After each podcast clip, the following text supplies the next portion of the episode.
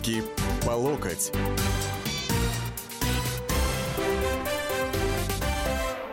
Здравствуйте, дорогие уважаемые радиослушатели. Хочу начать на самом деле со старого политического советского анекдота. 1980 год.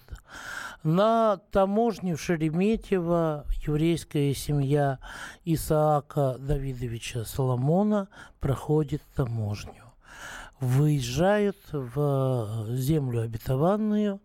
Вот, э, Исаак Давидович Соломон вместе с семьей и вместе с попугаем, который жил еще у, там, я не знаю, у э, дяди, дедушки Исаака. Вот. Таможенник встречает, э, смотрит декларатор, в этом говорит, вы знаете, попугая вывозить вообще нельзя на самом деле семейство возмущается, как так, он же еще у нас со всеми поколениями, у дедушки, у дяди дедушки и так далее, это наш член семьи. Знаете, написано, нельзя вывозить за пределы СССР, а, значит, э, попугаев, вот, можно только в виде тушки или в виде чучела. Попугай поднимает голову и говорит, хоть тушкой, хоть чучелом, а сваливать надо. Вот. Это я к чему? А, Хиллари Клинтон, Давича, буквально там два дня назад, вот, когда 11 сентября э, в Нью-Йорке была торжественно торжественная церемония памяти жертв теракта 9.11 а, отличилась тем, что ее буквально, ну не просто тушкой на самом деле, она упала в обморок. И ее заносили в этот мини-вен, как матрас Шандеровича какой-то, я не знаю, после того, что Шандерович с этим матрасом сделал. Вот. И вот здесь, значит, начинается сейчас э, крики, истерики со стороны того, что есть ли возможность что-то изменить у демократов, поменять э, одного кандидата на другого, согласится ли Хиллари. Вы знаете, у меня полное ощущение того, что Хиллари не согласится. И даже в те редкие мгновения, когда она приходит в сознание и держится самостоятельно на своих двух ногах, вот, она э, реализует э, девиз того самого попугая из того самого анекдота «Хоть тушкой, хоть чучелом, но в президенты США». Впрочем, не факт, что она добьется, что за нее проголосуют, что она сможет занять это место. Впрочем, что там э, их выборы. У нас уже ближайшие выходные, 18 сентября, в день рождения моей э, дорогой, горячо любимой супруги, состоятся выборы в Государственную Думу Российской Федерации. И вот очень интересно на самом деле, изменится у нас что-нибудь или нет в результате этих выборов. Об этом я спросил директора Центра политической, генерального директора Центра политической информации, э, хорошего друга комсомольской правды Алексея Мухина о том, кто же на самом деле из политических партий пройдет, если пройдет в Государственную Думу.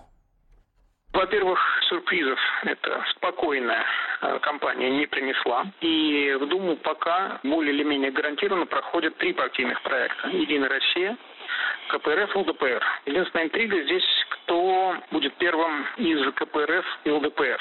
Они сформировали довольно интересную кампанию, впрочем, вполне традиционную для них. Ну, вот так, э, что называется. А, и, э, собственно говоря, с генеральным директором Центра политической информации э, солидарен другой его коллега, известный видный политолог Сергей Александрович Марков, бывший депутат Государственной Думы, член Общественной палаты. Там много, можно много перечислять регалий, но давайте лучше послушаем его самого. Да, удивить. За счет одномандатников многие довольно такие необычные яркие фигуры.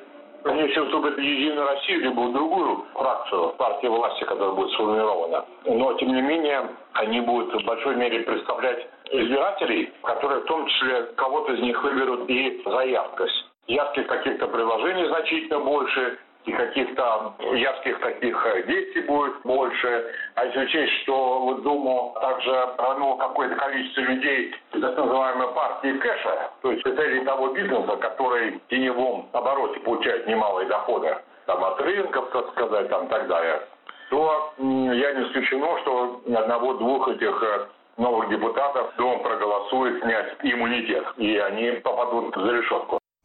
То есть Сергей Марков на самом деле считает, что э, вот список политических партий, которые будут представлены именно по партийным спискам, он практически не изменится, да, но прогнозирует э, рост экзотических личностей за счет одномандатных округов, в том числе э, появление таких граждан, как, я не знаю, есть кто из наших слушателей помнит или нет, был такой Растрига, депутат э, Глеб Якунин, а, был у нас депутат Марычев, который ходил э, с накладными, с накладными женскими грудями и так далее и тому подобное. 8 800 200 ровно 9702, телефон прямого эфира, а, WhatsApp 8 967 200 ровно 9702, а, короткий номер 2420 на смс-портале, впереди три буквы РКП и мой собственный твиттер Александр Гришин Оргструк. Слава богу, что никто сегодня меня не просит, что называется, передать им персональный привет, а то бы я все-таки э, не удержался, поскольку я привык э, отвечать на такие просьбы, э, ну, в положительном смысле. Удивит ли нас Дума? Новая или не удивит? Вот этот э, вопрос хотелось бы прояснить в беседе с вами э, в оставшееся время нашей передачи. Вот. Но что касается расклада, то да, действительно, э, ЛДПР с КПРФ борются. По последним данным в ЦИОМ у ЛДПР 12,6%, э, у КПРФ снизился рейтинг до 7,5%. Справедливая Россия то выскочит за пределы 5% до 6,3%, то опять упадет. Вот. Что же касается новых партий, то я э, полагаю, мнение экспертов по этому поводу мы услышим уже после передачи, равно как и ваши звонки, которые мы будем принимать. Руки по локоть.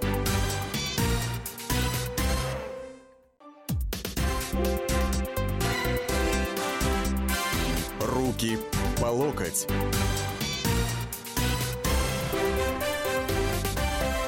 8 800 200 ровно 9702. Э, это телефон прямого эфира, э, по которому я готов принимать ваши звонки, спорить с вами, соглашаться или нет. 8 967 200 ровно 9702 телефон, э, в смысле номер WhatsApp, 2420 короткий номер на смс-портале, впереди три буквы РКП, э, Оргструк Александр Гришин, мой микроблог. Вот, я прошу извинения, э, я сказал после передачи, в завершении первой части, я имел в виду после перерыва. И вот до нас дозвонился Андрей, добрый день. Добрый день. Вот меня очень сильно удивляют наши граждане, вот, которые за 20 лет так и не поняли, что вот КПРФ и ЛДПР это боевые клоуны Кремля. Вот у них, по-моему, витаминов в голове, что ли, не хватает у нашего населения.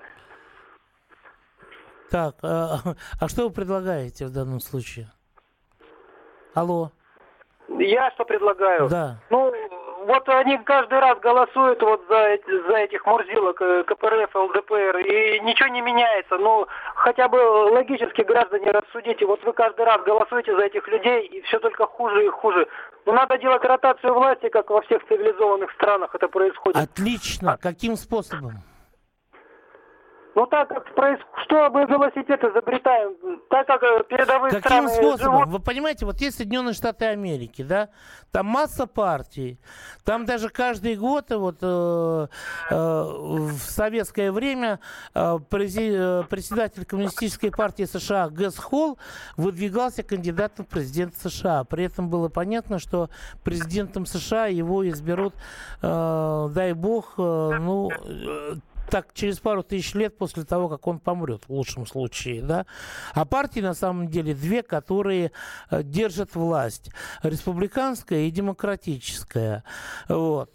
Я, кстати говоря, спросил, спросил у наших уважаемых экспертов, которым я звонил сегодня, имеют ли шанс новые партии, которые участвуют, вот эти зеленые, да, э, Родина, э, Патриоты России, Парнас, вот, и так далее, имеют ли шанс они пройти в Государственную Думу, если вы говорите, что общество нуждается в обновлении, в ротации власти.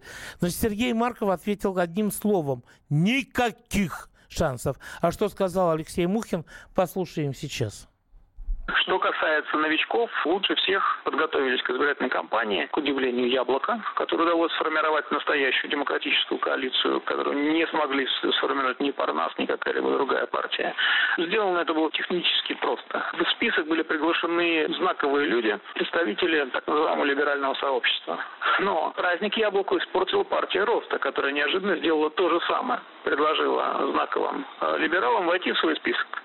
И тем самым Яблоко и партия Роста стали спойлерить друг друга довольно интенсивно. Это снизило шансы прохождения в Госдуму обеих партий, потому что электорат явно дезориентирован. Что касается других партийных проектов, Родина, Парнас и так далее, они, к сожалению, демонстрируют, для них, к сожалению, конечно, демонстрируют крайне слабые электоральные возможности, а, которые находятся на грани статистической погрешности. Феноменальный рост узнаваемости продемонстрировал Парнас. Узнаваемость электората с 0,4% выросла до 0,8%. Ну, даже с таким бурным ростом Парнас в эту думу не попадает. Экзотические личности из Сенегала и Эфиопии, пишут мне здесь пока в WhatsApp. Нет, не Сенегал и Эфиопии, значит, Российской Федерации. Вот. И а, Алексей Мухин, генеральный директор Центра, генеральный директор Центра политической информации, уверен, вот как он сейчас сказал, а, в том, что никто из новичков не попадет в Госдуму. Разве что какие-то, как а, подчеркнул Сергей Марков, экзотические личности по одномандатным округам. А что у нас думает по этому поводу Артем? Изменится у нас Госдума или нет?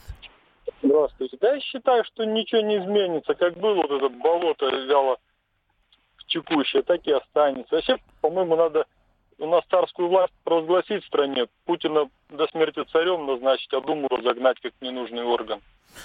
Понятно. Вы знаете, Артем, а я против честное слово. Я не знаю, я против разгона Думы, и против, на самом деле, того, чтобы Путина назначать царем.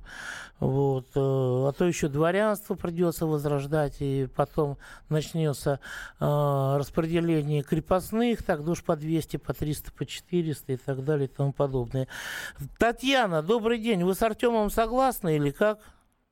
А, я, в общем-то, здравствуйте, согласна со всеми предыдущими ораторами. Хочется сказать, что вот чем они могут удивить? Песня та же, поет она же. А, удивят, может быть, если вот они, знаете, возьмут и одним, одним днем умрут. Ну, дай бог им здоровья, ничего такого не желаем. А, мне вот 36 лет, и я вот сколько себя помню, одни и те же, собственно, личности присутствуют у нас на политической арене. И вот э, эксперт ваш говорил, экзотические партии. Слушайте, да как бы вы там... Он говорил не партии, он говорил, Татьяна, извините. Личности. Экзотические они личности. все те же сами, все те же самые. Партия те же самые. То есть они просто называются по-другому, а люди все те же самые. Хакамада, Явлинский, э, там, не знаю, ну, Зюганов, понятно, Жириновским, это просто, не знаю, что они жрут, вечно молодые. Ничем они не удивят. Поэтому как, как было, так все и останется. Ну, я не согласна. Вот э, внешняя политика, которую проводит Путин, у нас нормальная, а вот все, что делает Медведев внутри нашей страны, ну, конечно, фигня. А эти гады пользуются, что есть вот такие вот точки башные, и сейчас давят на них и говорят, а мы вам вот это сделаем. Хотите здравоохранение? Да мы вам сейчас все сделаем. Ну, что трындеть, если ни хрена вы не сделаете? Так же будете сидеть, свои штаны протирать. Понятно. Спасибо. Татьяна, большое спасибо. Я почти влюбился уже в вас, на самом деле, слушая, настолько здраво и приятным голосом были изложены эти мысли. Вот. Э, ну, конечно, больше всего, вы знаете, порадовала вот эта вот э, апелляция, а, отсыл к, к русским народным сказкам про то, что Госдума жила дружно и умерла в один день, как старик со старухой, что называется. Людмила Васильевна, добрый день. Вы что скажете нам? Вы знаете, я просто вот возмущена тем, как поливают грязью коммунистов. Вот только что звонил один мужчина и назвал эту партию, ну, ну я не говорю про ДПЛ, назвал их мурзилками. Вы знаете, это поразительно, насколько у нас мужчины бывают тупые. Он что, не знает, что у Единой России большинство в Думе? И коммунисты просто не могут провести законы. Понятно. Которые должны отвечать э, людям, пожелать, ну, которые все мы желаем. Вы знаете, вот не могут, не хотят, это еще вот много здесь на самом деле разных вопросов, и процесс законотворчества в нашей Госдуме не так прост, как может казаться, да, вот, ну, я бы сказал, что меня, например, от э, КПРФ отвращает некоторая безинициативность их в защите а, прав и свобод трудящегося класса, трудящегося населения, пролетариата или еще какой-нибудь. При этом из всех партий, которые вот присутствуют в парламенте, именно э, предводительствуемая э, Геннадием Андреевичем Зюгановым организация, мне кажется, наиболее а, оптимально отвечает а, запросам российского населения. Это ни в коем случае не какая не агитация, это мое личное мнение. Вот. Но вот, может быть, сейчас Евгений Михайлович меня разубедит и скажет, что наоборот, Единая Россия или вечно молодой, вечно юный Владимир Вольфович – это свет в окошке. Так, нет, вы знаете, я вас обрадую. Я всегда был, ну, после революции 91 -го года большим бизнесом занимался, а до этого был деканом в МАДИ. Вот, и я бы хотел сказать, что вот я впервые сейчас, хотя был коммунистом раньше, потом за Единую Россию голосовал всегда, сейчас я понял, что действительно на передний план выходит борьба за экономические права. Вот. И борьба за экономические права, мне кажется, она может быть поддержана только и укреплена, естественно, э, нашими профсоюзами, но по политической линии, конечно, коммунистической партией. Вот. И я вот, видимо, в унисон вам прям хочу сказать, что э, наша семья пойдет голосовать за коммунистов для того, чтобы поддержать Путина э, в его, так сказать, сложной ситуации поддержки и бизнеса, и трудящихся. Вот. А самое главное сейчас все-таки э, надо начинать серьезно, так же как и в капиталистических странах, укреплять профсоюзы и политическую линию, которая отстаивает интересы трудящихся, потому что это Евгений Михайлович, народа. ну вы, я думаю, лучше меня знаете про то, что в капиталистических странах защита прав трудящихся началась как ответная реакция на э, такое э, движение во внешнюю среду Коммунистической партии Советского Союза. Именно для того, чтобы предотвратить э, распространение коммунизма, скажем так, страны цивилизованного Запада ввели такие правила, что трудящиеся у них стали защищаться законодательством так же, как и буржуа и все остальные. Михаил, добрый день. Здравствуйте. Михаил из Барнаула. Я вот так вот думаю, да, интересы трудящихся все-таки должны защищаться и э, пролонгироваться именно трудящимся. А у нас сейчас не из э, народа избирается э, партия, а она выбирается как-то изнутри. Какие-то люди что-то куда-то проталкивают. Ну, допустим, взять 14 партий. Михаил, знаем... извините, вы в какой-нибудь партии состоите? Нет. О, а вот потому и не знаете. Состоял. А? а? Я бы с удовольствием состоял. Пусть а что же вы не вступаете? Найдите, найдите первичную организацию той партии, которая вам нравится. Идите и вступайте, а что называется. Ничего. Чего выбирать-то? Их 14 выбирать не из чего. На да их на самом деле больше, их 70 с лишним, понимаете? Да, да, вот. поэтому это специально сделано, чтобы людям запутать и все, а Единая Россия пройдет. Ну, ребята, ну я не понимаю. Э, мало партий плохо, много партий еще хуже. Что делать-то на самом деле? При этом, говорят, я не знаю, как в этих партиях там внутри выдвигают кандидатов. Для того, чтобы узнать это, вам надо вступить в партию, товарищи. Вам надо стать политическими субъектами и перестать быть политическими объектами на самом деле. А, а у нас следующий звонок на самом деле в это время. Алло? Добрый вечер. Тамара, добрый день. Или, или у вас вечер уже? У нас Новосибирск, у нас уже вечер. Понятно, ну с вечером у вас. А я вот пойду голосовать за ЛДПР. Может быть, Владимир Вольши стряхнет это болото? Немножко. Может быть, они начнут какие-то решения принимать в пользу своего народа? Понятно, Тамара, это на самом деле очень хорошее предложение, тем более, что народа у нас много, и он весь наш, но продолжим после. Руки по локоть.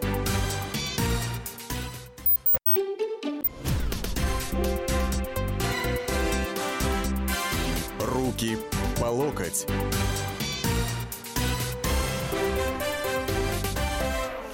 Руки по локоть завершающей части нашей передачи. Я почесываю ладошки, почесываю злорадно на самом деле. Сначала зачитаю несколько сообщений по WhatsApp. Лидеров партий, как того попугая, который надо сваливать, и ставить преемников. Тогда шанс увеличится, иначе единороссы в плюсе. Вы знаете, было бы на кого менять, что называется. Я так думаю, что там тоже проблема с лидерами, как вообще проблема с потенциальным лидером всей страны. Думаю, из новичков шанс у партии бизнес Ломоносова пишет тот же самый человек. Если вы имеете в виду партию Роста Титова, э, не думаю, что там у них что-то где-то как-то есть какие-то шансы. Согласен, женщина из ЛДПР надо этих жирных карасей щуками погонять. Вот. Ну что ж, карасей щуками, это тоже на самом деле нормально. Мужчин тупых много, женщин с острым умом, но есть коммунисты. Где Зюганов? Умница, но все сдал. Вот так вот. В несколько слов, а на самом деле все вот и, и в раскоряк, и, и все описано, что называется, да. Вот. Пройдут Единая Россия, ЛДПР, КПРФ, и все останется по-прежнему. А че же вы справедливой России Миронову-то не даете шансов? Они так стараются на самом деле. Звонивший предлагает не голосовать за ЛДПР и КПРФ, за которые народ типа голосует из года в год. Если бы люди за них голосовали, была бы ротация власти, но большинство голосует за Эрдросов. В результате мы имеем то, что имеем. Ну, не знаю, что мы имеем, как то, что имеем или не имеем. Вот. Но на самом деле э, вот так Татьяна права, поддерживаем. Татьяна, это голос народа в вашу пользу. Звоните нам еще, доносите вашу правду. Так, э, дорогой наш Агриш, спасибо, что... Так, понятно, ладно, благодарности мы отложим. Вот. Слушал предыдущую передачу с вашим участием, было такое ощущение, как будто попал на «Эхо Москвы». Знаете, у меня тоже было такое ощущение, но мне сказали, что больше такие ощущения у нас возникать не будут. Александр у нас на проводе. Добрый день, Александр. День добрый. Я вот что хотел сказать. Я вот слушал некоторых звонящих, они говорят там за коммунистов, за коммунистов. Да что они нам говорят? При коммунистах-то более-менее жили в 70-х и начало 80-х годов. А до этого что было? Трудодни? Зарплату-то никто не получал. Э, за галочки работали. Э, и дальше, смотрите, кто великую страну развалил? Кто, может быть, это Жириновский со своим ЛДПР? Да те же самые коммунисты развалили, которые сейчас больше всех кричат. Значит, если вот разбираться, ну, относительно, и вот говорят, плохо живем, то все, да они пускай послушают Викторию Нуланд, которая украинцам в Киеве сказала, когда они сказали, мы сейчас плохо живем. Она что сказала? Съездите в Сомали и узнаете, что значит плохо жить. Так что прежде чем говорить что-то, пускай думают. Вы знаете, Александр, спасибо. Вы, по-моему, единственный первоисточник, который а, приводит нам слова Виктории Нуланд а, по поводу Сомали. А вот а, в микроблог мне Александр Гришноркструк Света из Москвы, Россия пишет, выбор напоминают тендеры, участвуют все, проходят свои. Да вы знаете, Света, вот, с глубочайшим уважением к которой я отношусь, а, на самом деле многое ведь зависит от того, что вы скажете.